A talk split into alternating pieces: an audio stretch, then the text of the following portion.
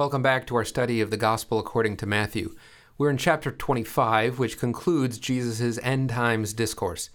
Uh, the whole thing divides into two main sections, really. Uh, the first follows Mark pretty closely and describes Jesus' answer to the disciples' question about when the destruction of the temple will be and when Jesus' coming will be.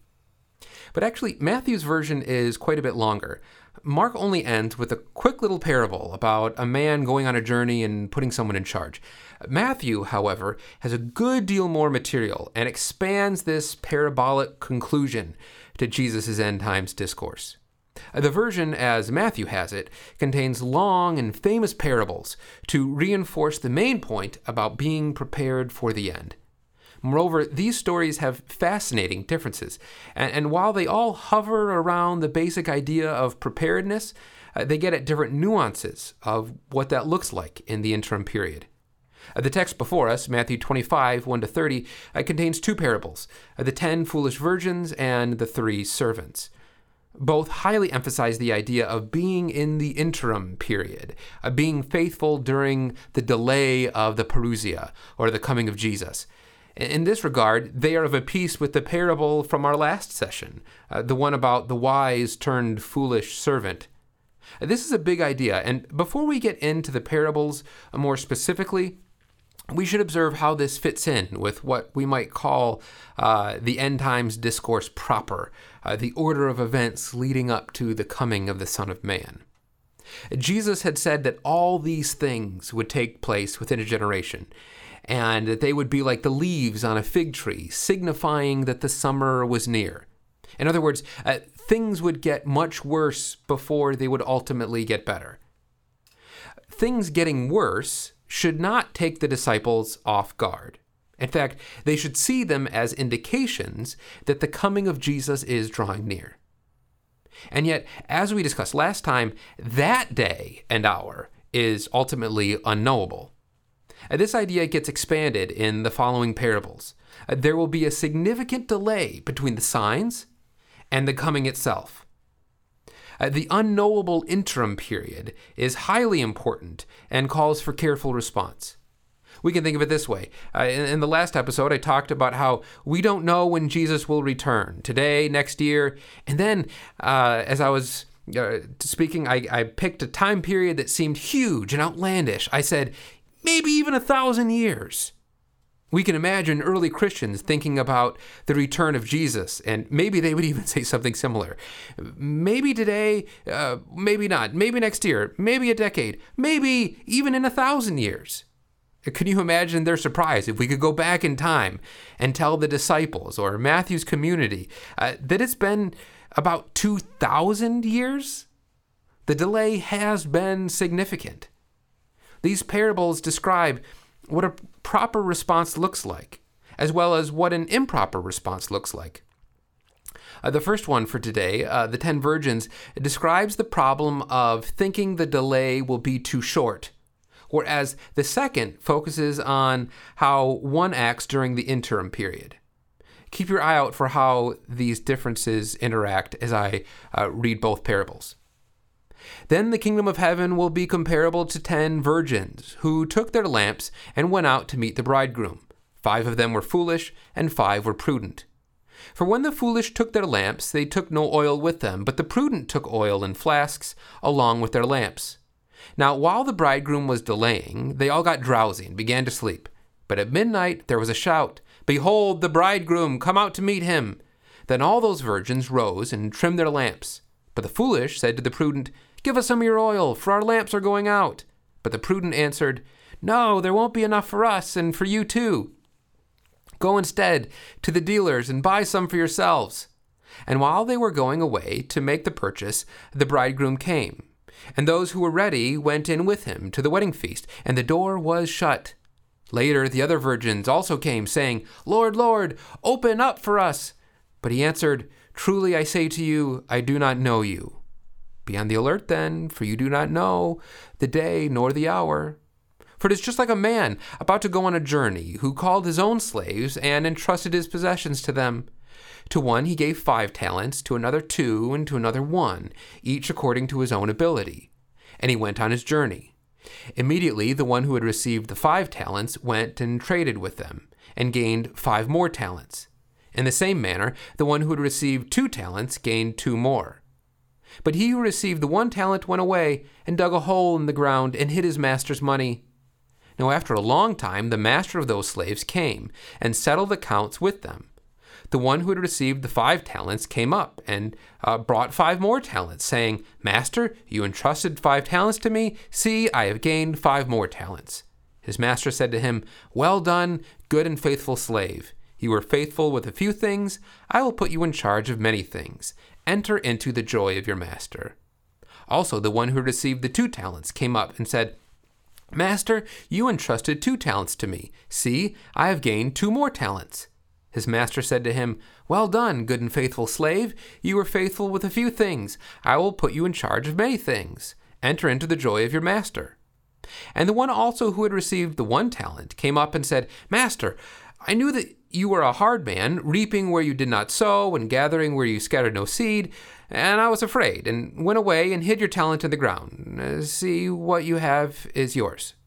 But his master answered and said to him, You wicked, lazy slave, you knew that I reap where I did not sow, and gather where I scattered no seed. Then you ought to have put my money into the bank, and on my arrival I would have received my money back with interest. Therefore, take away the talent from him, and give it to the one who has ten talents. For to every one who has, more shall be given, and he will have an abundance. But from the one who does not have, even what he has shall be taken away. Throw out the worthless slave into the outer darkness. In that place there will be weeping and gnashing of teeth. Did you catch it? The first parable hinges on the idea of thinking that the master will come sooner than expected, with the result that there is not enough longevity to endure to the end. And this contrasts the previous parable in Matthew 24, where the slave thinks he has more time than he does. Here, the foolish virgins think that they have less time than they do. The resulting message is that we should be prepared for either scenario. We can't risk gambling on Jesus taking too long, and we can't risk thinking he will come back too soon.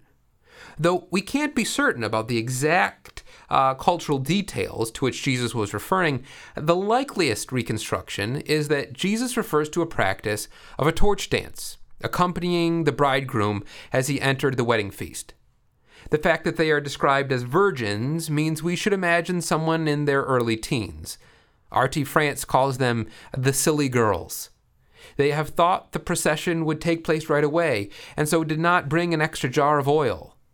Again, we can't be entirely certain, but probably the idea is that these girls would have had torches, bits of cloth tied to the ends of a pole that would have been dipped in oil. Uh, they had enough to last them a little while, but evidently not throughout the whole night. Some have tried to identify some sort of symbolic connection, like the oil represents the Holy Spirit or good works or something like that. It's best to see this just as a general feature of the parable uh, to make the whole thing work. Uh, there's no attention giving to the antecedent.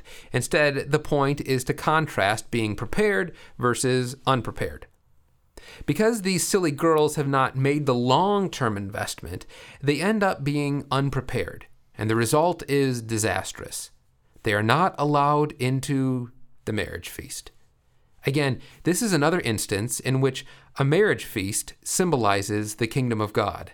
They are not allowed into the kingdom. The door is shut.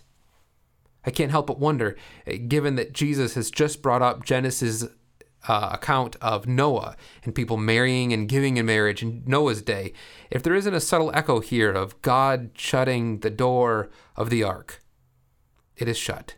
Salvation is not possible. It's too late. He will say, I never knew you.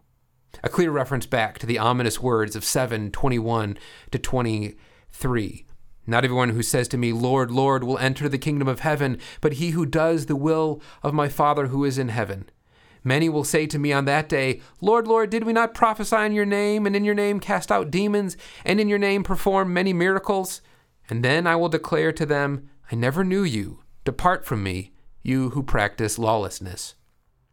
But the would be disciples envisioned in Matthew 25 are those who started well, but again they did not finish.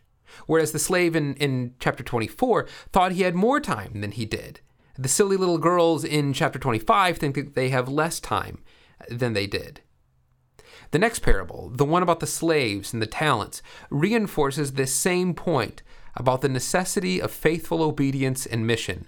But the focus isn't so much on time, but on the accountability of the believer during the interim period.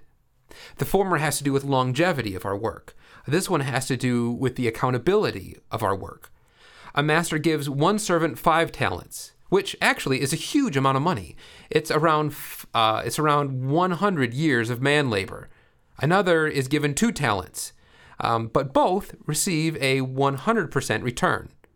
The one who receives five gives back an additional five, and the one who received two gives back another two. It should be noted that the master's words to both slave number one and slave number two are the exact same. Well done, good and faithful servant or slave. You have been faithful over little, I will set you over much. Enter into the joy of your master. Uh, the emphasis is on faithfulness. There is no suggestion that slave number two gets rewarded less than slave number one. Both have appropriately invested their resources, and so God will reward them. Entering in the joy parallels entering the wedding feast in the previous parable, signifying kingdom entrance. But more than that, the individual receives two things, corresponding to two things that any believer should value the praise of the Master and being a great ruler in the coming kingdom. These rewards have been discussed earlier in Matthew, as he has repeatedly talked about those who are great, or even the greatest, in the kingdom, as opposed to those who are least. These characters invite comparison with the previous parable about the wise, then foolish slave in chapter 24. Faithful service includes expecting the master to come back, but it also means working hard during the period of absence. It's not enough to avoid the bad example of the earlier slave and have the attitude, well, I mean, I don't beat my fellow servants and eat and drink with the drunkards. Uh, that's certainly one kind of way a wise servant can go bad. Don't be an abusive drunk slave. Uh, but, but another kind is described in chapter 25 the wicked and slothful servant. It's not enough to avoid the first bad example. We also have to avoid the second. It's not enough for a believer to say, Well, I haven't fallen off the deep end. I haven't abandoned my family and wasted my life in drugs and alcohol. But have you wasted your life with TV sitcoms and keeping up with the Joneses? Both are thrown into a place of weeping and gnashing of teeth. God has given you your resources, time, talents, abilities, opportunities, and He expects you to invest them. Is your talent producing more talents? If not, does that bother you? Plowing ahead, ignoring the voice of conviction that, hey, you aren't accomplishing anything, uh, that activity is spiritually dangerous. Now, don't get me wrong, faithfulness is what matters. Jesus' parable allows for people who faithfully labor year after year, say like missionaries, but don't see much fruit. It may be that there is fruit, that, but we're just not seeing it. One man plants and another waters. God gives the increase. Uh, we could think of this potentially as receiving less talents. So long as you are faithful, God will reward you. The example of Jesus is especially significant here. Uh, going to the cross looked like failure, but it was the greatest success in history. So, as a spiritual perspective, our job is not to compare ourselves with others, but to focus on our own service and ask the hard question Am I investing what God gave me? We could also apply this at the church level. Some churches have been around for a long time and aren't yielding any dividends for the Lord. Having the wise servant mindset means asking, What can we change to be more effective while still being faithful?